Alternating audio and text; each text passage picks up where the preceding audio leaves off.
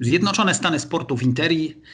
Zapraszam na kolejny podcast. E, można powiedzieć świeżo, e, parę dni po e, wielkim finale w ramach Final Four. Będziemy rozmawiali o, oczywiście o March Madness z Wojciechem Grudniem, który można powiedzieć to zainteresowanie koszykówką uniwersytecką ma we krwi, collegehoops.pl. Cześć Wojtku. Cześć, witam. Pierwsze pytanie. Czy skład e, Final Four ostateczny e, zaskoczył Cię, czy też nie? Tu przypomnijmy e, tym, którzy może nie śledzili tej końcowej rozgrywki, jeśli chodzi o Final Four, były to drużyny Baylor Bears, Houston Cougars, Gonzaga Bulldogs i UCLA Bruins. Chyba UCLA było taką drużyną, która najbardziej zaskakiwała.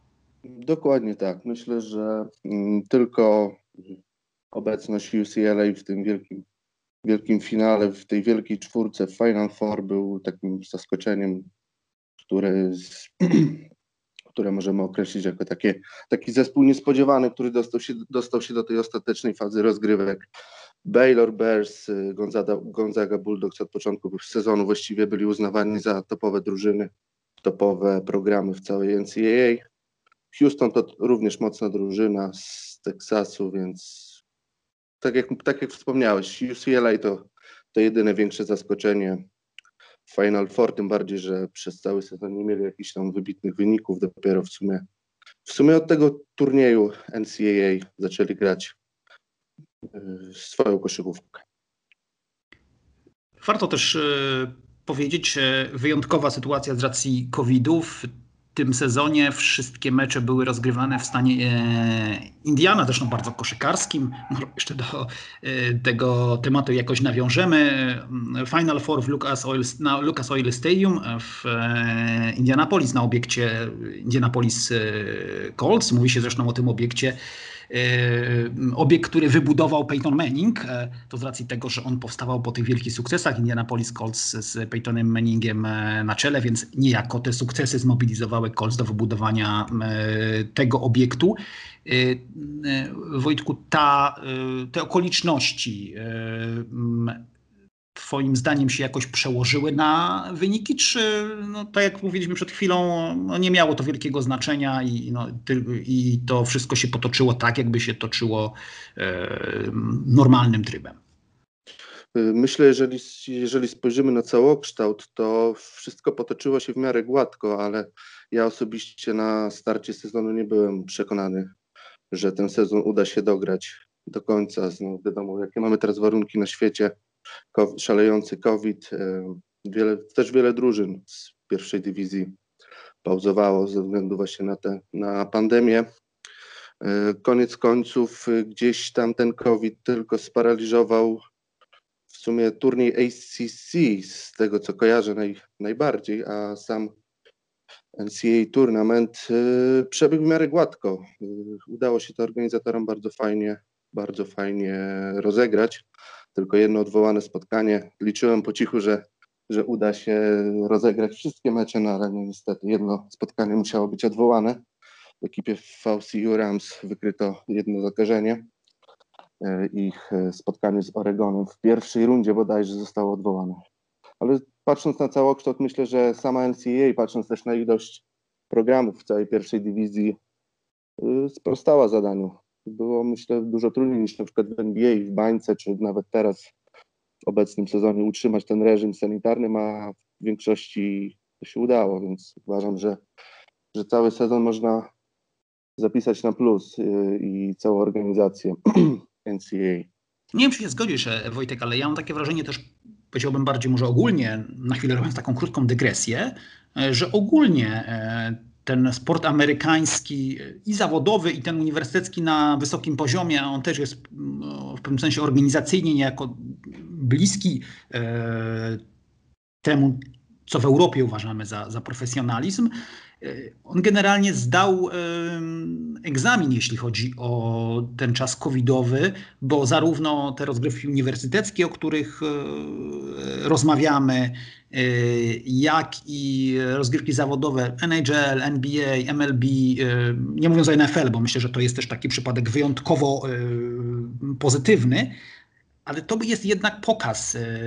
To, co jeden z moich gości mówił w przypadku rozmowy o NFL i, i COVID-zie. Filip Pawełka mówił o tym, że to, jak sobie poradziła National Football League, to był pokaz siły tej ligi. I myślę, że ogólnie to jest pokaz siły amerykańskiego sportu, pomijając oczywiście różne uwarunkowania w każdej, w każdej z tych rozgrywek i różne wpadki, bo e, i w baseballu były problemy, i w hokeju są przeukładane mecze, i w e, też NBA się zdarzają. W NFL zostały rozegrane wszystkie, ale wydaje mi się, że można tak ogólnie powiedzieć, nie wiem czy się zgodzisz, jako osoba, która jednak jakoś tam amerykański sport e, śledzi, że to w jaki sposób sobie te amerykańskie rozgrywki czołowe poradziły z COVID-em, to jest pokaz siły amerykańskiego sportu.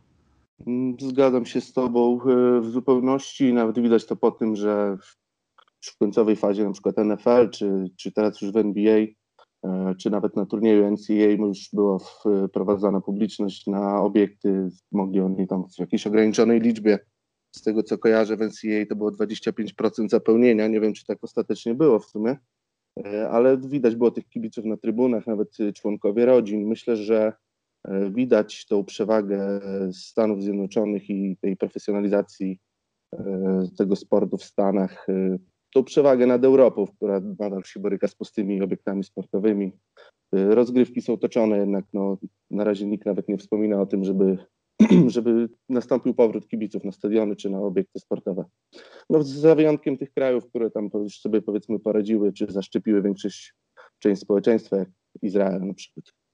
No mamy też takie wyjątki gdzieś, e, powiedziałbym, krajów, które w mniejszym stopniu cieszą się zainteresowaniem, znaczy sport w tych krajach E, Europejczyków typu Tajwan, tak, gdzie te rozgrywki tam są, są cały czas, powiedziałbym, toczone z, praktycznie z publicznością, ale to są takie wyjątki bardzo, bardzo, bardzo, bardzo szczegółowe i no, nie wzbudzające jakiegoś dużego zainteresowania z racji tego, że po prostu sportu tam nie śledzimy w przeciwieństwie do Stanów, do których teraz wracamy, a konkretnie właśnie do Indianapolis. Zresztą miałem okazję ten obiekt widzieć. Mówię o Lincoln Oil Stadium. Bardzo zresztą fajne miejsce, takie kameralne, wszystko w centrum. Bardzo miłe okoliczności to, to, to musiały być dla tego turnieju finałowego. No to wróćmy tak naprawdę do pierwszego meczu Final Four, a może najpierw jeszcze do jednego z finałów tych regionalnych, tak? A konkretnie od, od tego punktu zaczniemy tą przygodę i tą opowieść o UCLA w finale e, wschodu regionalnym UCLA, które było rozstawione z jedenastką, e, pokonało jedynkę e, Michigan, drużynę, która jest tobie szczególnie bliska. Zresztą ja też jakoś tam sympatyzuję właśnie z Wolverines. Powiedz, mm, czy ten e, wynik e, w tym momencie, kiedy on padł, traktowałeś jako taki wybryk UCLA, e, czy to już było wskazanie Twoim zdaniem na to, że ta drużyna sobie dalej będzie również, no, że sobie także w Final Four ma szansę poradzić? I tak i nie. Patrząc na drogę UCLA od samego początku turnieju, no to nie wygrywali oni z jakimiś E, słabymi przeciwnikami. Michigan State, BYU czy Alabama. No to Alabama to przy, przez wielu była wskazywana jako jeden z głównych faworytów do awansu do Final Four. Gdzieś tam Dwójka chyba na wschodzie, prawda? Dwójka na wschodzie, z tego co pamiętam. Dokładnie, tak, dokładnie tak. Michigan i Alabama to by, by byli tacy faworyci na wschodzie. Yy, patrząc, no, ten mecz z Michigan to był bardziej przegrany przez Michigan niż, niż wygrany przez UCLA. Gdzieś tam w końcówce było chyba 8 z rzędu spudłowanych czy 6 rzutów Michigan, które potencjalnie mogły ich, mogłyby im dać wygraną. Gdzieś tam ten Franz Wagner się nie popisał w końcówce. A, to prawda, w dawno Wojtku nie widziałem, przepraszam, że ci przerywam, yy, takiego meczu, w którym w sumie drużyna miała tyle szans, żeby przechylić e, szale na swoją korzyść i tego nie zrobiła. To w tym sensie też ten mecz był niesamowity. Dokładnie tak. E, w pierwszej połowie Johnny Juzang e, szalał na parkiecie, a w drugiej, w drugiej połowie, szczególnie w końcówce, to odbierałem ten wynik bardziej jako porażkę Michigan niż wygraną UCLA, kiedy już wydawało się, że jest sytuacja opanowana, no to te dwa czy trzy otwarte rzuty, które no, w 90 pewnie procentach by wpadły, no, nie chciały wejść, wejść do obręczy, no i kontynuując dalej, no to z Gonzagą nie spodziewałem się wyrównanego meczu.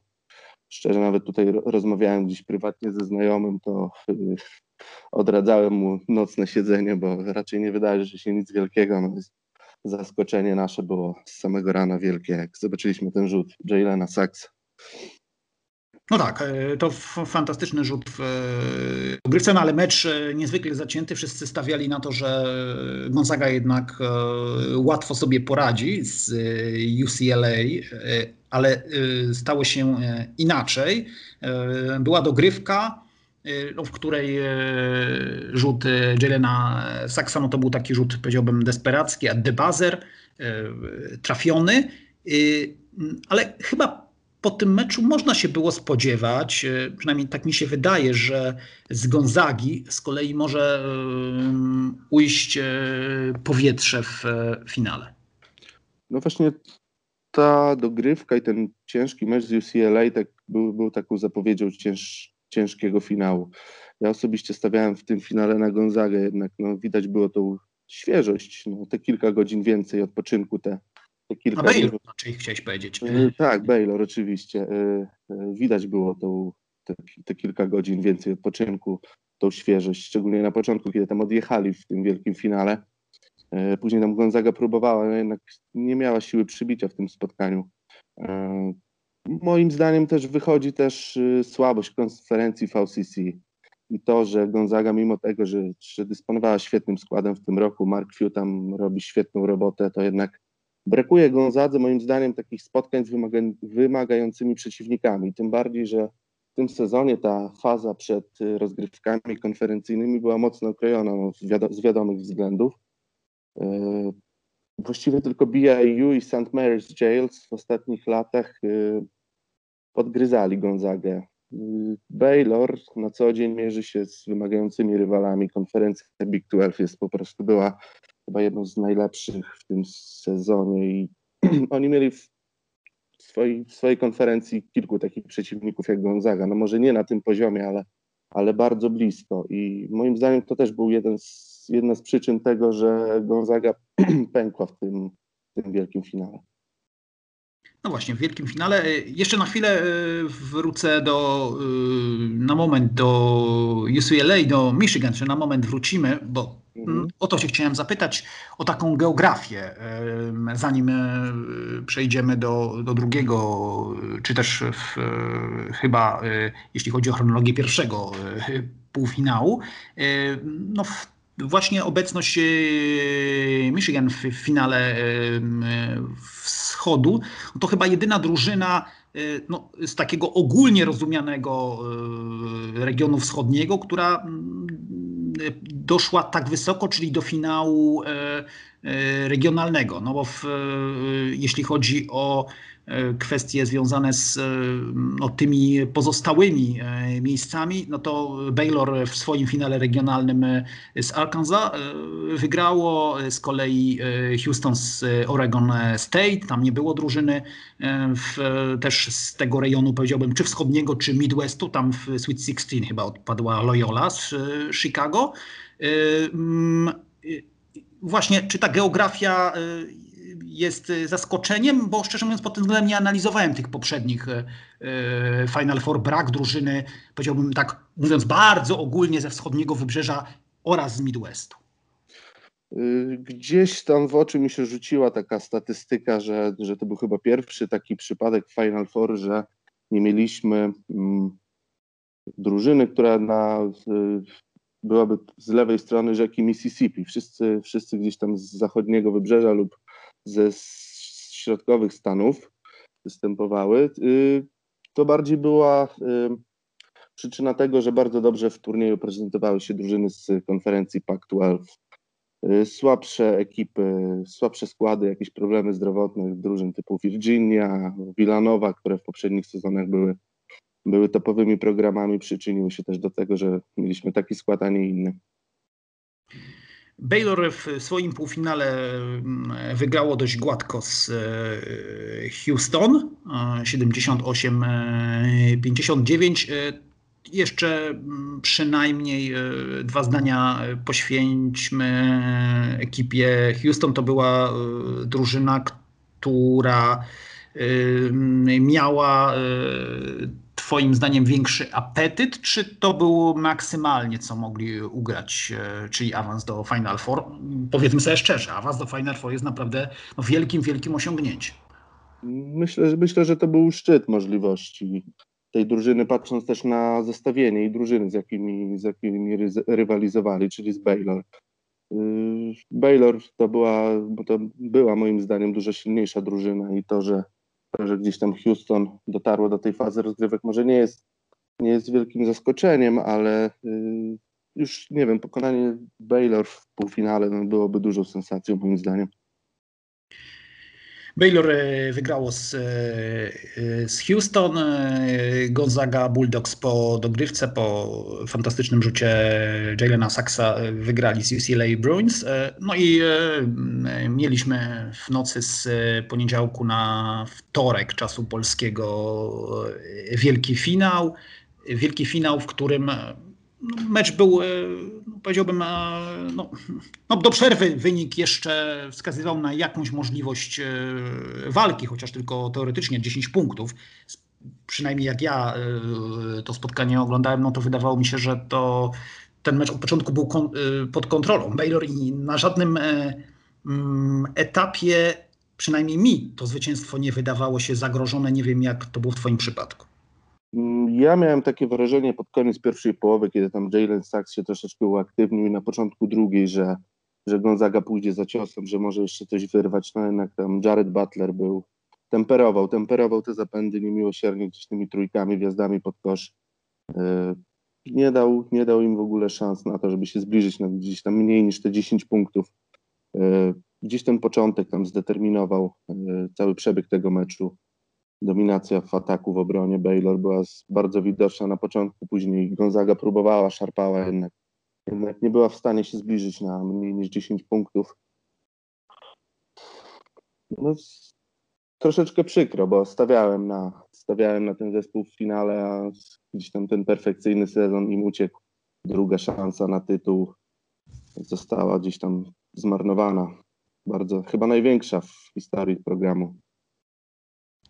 No tak, e, warto powiedzieć, e, Baylor to jest uczelnia z Teksasu, e, z kolei Gonzaga ze stanu Waszyngton, dokładnie ze Spokane w stanie Waszyngton, tak żeby powiedziałbym nakreślić tą, tą geografię tych dwóch uczelni w przeciwieństwie do sportu zawodowego. Te, te, te najważniejsze programy są z uczelni, które no, to wcale nie są w wielkich metropoliach, przynajmniej w większości nie są w wielkich e, metropoliach. To obie zresztą uczelnie e, niepubliczne. Powiedziałeś o Jaredzie Butlerze. E, on ostatecznie został wybrany Most Outstanding Player, czyli tym najbardziej wartościowym zawodnikiem Final Four no, nazwa też warta zapamiętania tym, którzy interesują się zawodowym sportem. Tutaj nie ma zawodnika, który zdobywa MVP, tylko MOP. Y, to Twoim zdaniem może być zawodnik, który zrobi karierę na parkietach zawodowych? Ciężko powiedzieć, szczerze mówiąc. Patrząc na przypadki innych zawodników, którzy błyszczeli, błyszczeli na tym poziomie, y, Generalnie przewija się takie zdanie, że szansę na większą karierę w NBA ma jego kolega Davion Mitchell, również świetnie się prezentujący na, na parkietach w Indianapolis. E, Butler, Butler może, może mieć problemy z przebiciem się na pozycje obwodowe w NBA. Tam to jest troszeczkę ograniczony fizycznie. Chyba niecałe 1,90 m wzrostu, ale kto wie, kto wie. Na pewno będzie, będzie się gdzieś kręcił w pierwszej rundzie tegorocznego draftu, bo chyba ich chyba już potwierdził, że, że zgłasza się do draftu. Jalen Sachs, może też z tych zawodników, którzy zostali wybrani w Final Four, może Johnny Juzang, może któryś z tych zawodników, Twoim zdaniem też ma jakieś zawodowe perspektywy przed sobą. Oczywiście no, każdy z nich prawdopodobnie no, będzie, jeśli się odpukać, nie zdarzy jakaś kontuzja w lidze zawodowej. Mówię o takim wyrośnięciu ponad przeciętność w NBA.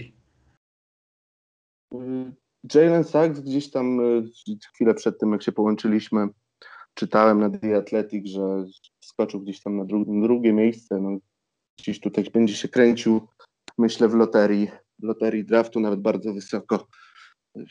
Ciężko powiedzieć na, na, te, na tę chwilę, jak, jak ta forma z NCAA się przełoży na, na zawodowe granie gdzieś to na parkietach NBA czy w Europie. Myślę, że myślę, że właśnie z tej kilku graczy z Gonzagi i Baylor ma szansę na to, żeby na dłużej gdzieś tam się zadomowić, zadomowić e, w NBA. Co do Juzanga, to właściwie był jego pierwszy sezon tak, w takim większym wymiarze minut po transferze z Kentucky. Myślę, że też miałby duże szanse na wybór w pierwszej rundzie, jednak, jednak czy, czy przebiłby się w NBA?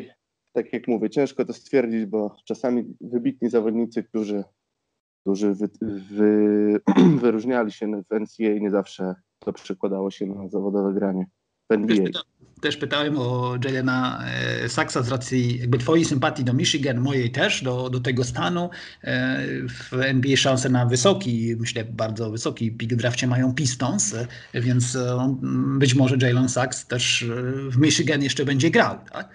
No, akurat moje, moja, moja sympatia do Michigan jakoś nie przekłada się na Detroit Pistons.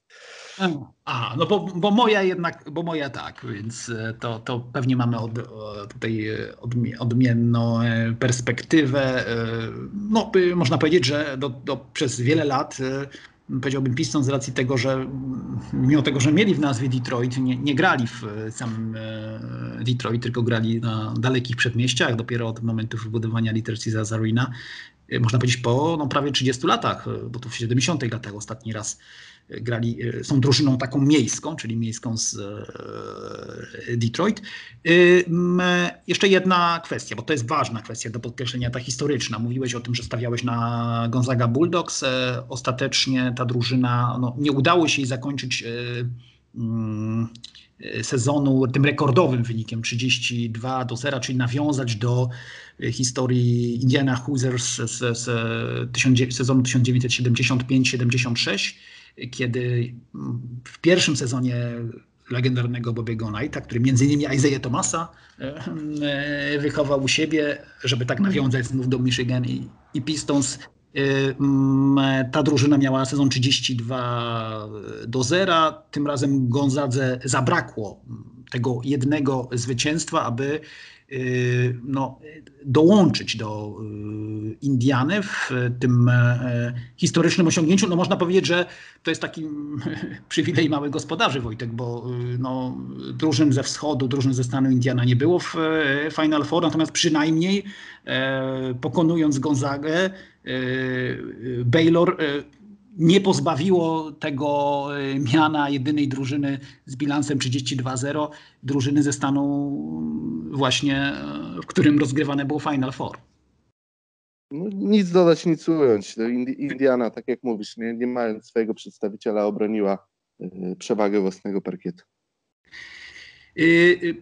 Jeszcze taka jedna uwaga, bo mówiłeś o tej kwestii zawodowej, czyli o tym nie zawsze przełożeniu. Tak obserwowałem i tak wróciłem do tego składu, o którym mówiłem, czyli Indiany z 1975-76 roku i y, praktycznie żaden z zawodników, tam są nieliczne wyjątki zawodników, którzy grali e, w NBA, wówczas Indiana wygrała w finale z Michigan, to a propos, I, to byli zawodnicy oczywiście w latach 80., kiedy u nas zainteresowanie NBA było mniejsze, więc e, być może byśmy też ich znali, ale z tych drużyn e, dwóch, które grały w tym wielkim finale tamtego sezonu, a także z tej drużyny no, historycznej dzisiaj, drużyny Indiany, e, nikt nie zrobił, żaden zawodnik nie zrobił takiej wielkiej kariery w NBA. Byli gracze, którzy osiągali te średnie okolicach 10 punktów, liczyli się w lidze jako bardzo solidni gracze, ale nikt, nikt nie zrobił z nich wielkiej takiej kariery mm, na miarę zawodników, o których dzisiaj byśmy pamiętali i wspominali ich za osiągnięcia w lidze zawodowej. Czy widzisz taką prawidłowość, patrząc na ostatnie lata, bo przecież nie, nie od dziś śledzisz NCAA i składy tych zwycięskich zespołów? Myślę, że można się, można zauważyć taką prawidłowość, że w ostatnich latach mistrzostwa zdobywały drużyny doświadczone, oparte w większości na juniorach czy seniorach, z jakimś dodatkiem tych freshmenów i sophomore'ów, drugoroczniaków. W obecnych czasach bardziej draft NBA, sama NBA bazuje na takich prospektach, zawodnikach, z których można jeszcze coś ulepić, chociaż niekoniecznie oni na tym poziomie NCAA czy, czy szkoły średniej y, są takimi zawodnikami, którzy będą w stanie w NCAA przechylać y, szale wyniku na korzyść swojej drużyny. Myślę, że to w głównej mierze w głównej mierze to, to jest tego przyczyną. I na koniec gdybyś miał być może spośród tych zawodników, o których mówiliśmy, ale może jakiś inny, których obserwowałeś w czasie turnament, podać jakieś jedno, dwa nazwiska, które Tobie się szczególnie podobały i zwróciły Twoją uwagę. Niekoniecznie pod kątem e, jakiejś wielkiej kariery zawodowej, ale ktoś, kto e, powiedziałbym jakoś specjalnie e, przypadł Ci do gustu. Jak śledziłem y, sezon zasadniczy jeszcze w samym turnieju jakoś Illinois, Illinois się bardzo nie, nie wyróżniło, bo szybko przegrali z Loyolą. Y, Aja Donsumu, Ben Cockburn, taki duet wysoki i obwodowy z Illinois. Y, któż tam jeszcze? Jalen Tate z Arkansas, Buddy Be Beheim, syn trenera Syracuse, który miał tam wybuchowe pierwsze dwa mecze w turnieju i dał jakiś tam sygnał, że Syracuse może znowu jako drużyna turniejowa zajść gdzieś daleko, co ostatecznie tam nie, nie miało przełożenia. Któż jeszcze? No król strzelców z rewelacji turnieju Oral Roberts. Yy, Abmas. Myślę, że, że to były Ivan Mobley z USC, the, USC Trojans. Też taki prospekt na tegoroczny draft, wysoki zawodnik, ponad 210 centymetrów. No myślę, że taka Kate Cunningham, no to już oczywistość, tam gdzieś kandydat do jedynki draftu od samego początku sezonu, jeszcze na, kiedy nie postawił nogi na parkiecie NCAA, to myślę takie tacy moi faworyci. No, oprócz tam wymienionych wcześniej zawodników, o których rozmawialiśmy z Michigan, z Baylor czy z Gonzagi. Jeszcze już na, powiedziałbym, ostatnie, ostatnie, bo muszę Cię o to zapytać, jaką widzisz perspektywę e, przed programem, jeśli chodzi o Wolverines na następny sezon, sezony? Miałem obawy. Miałem obawy po, tym, jak Bill Lines zrezygnował i przeszedł do NBA. Miałem obawy przed tym, czy Juwan Howard tak z miejsca będzie w stanie, będzie w stanie pociągnąć ten program, tą tradycję gdzieś tam zawsze ta drużyna się kręci w dalekich fazach turniejów, ale po tych dwóch latach już jego pracy uważam, że, że będzie kontynuacja, będzie kontynuacja tego, co zrobił jego poprzednik i już tam chyba na, na następne lata mają kilku obiecujących zawodników podpisanych, którzy się zdeklarowali, żeby tam grać. Poza tym to jeden z najbardziej utytułowanych programów całej NCAA, więc raczej jestem spokojny o ich przyszłość. No to dobrze, bo Ann Arbor jest piękne. Ja też mam sympatię do tej uczelni. W Zjednoczonych Stanach Sportu tym razem rozmawialiśmy o March Madness, o, o, wielkim wydarzeniu, może chyba, chyba jednak w Polsce niedocenianym. Moim gościem był e, Wojciech Grudzień, collegehoops.pl. Bardzo dziękuję Ci Wojtku. Dziękuję również. A ja zapraszam na kolejne spotkanie z naszym podcastem. Pozdrawiam serdecznie. Witold Cebulewski.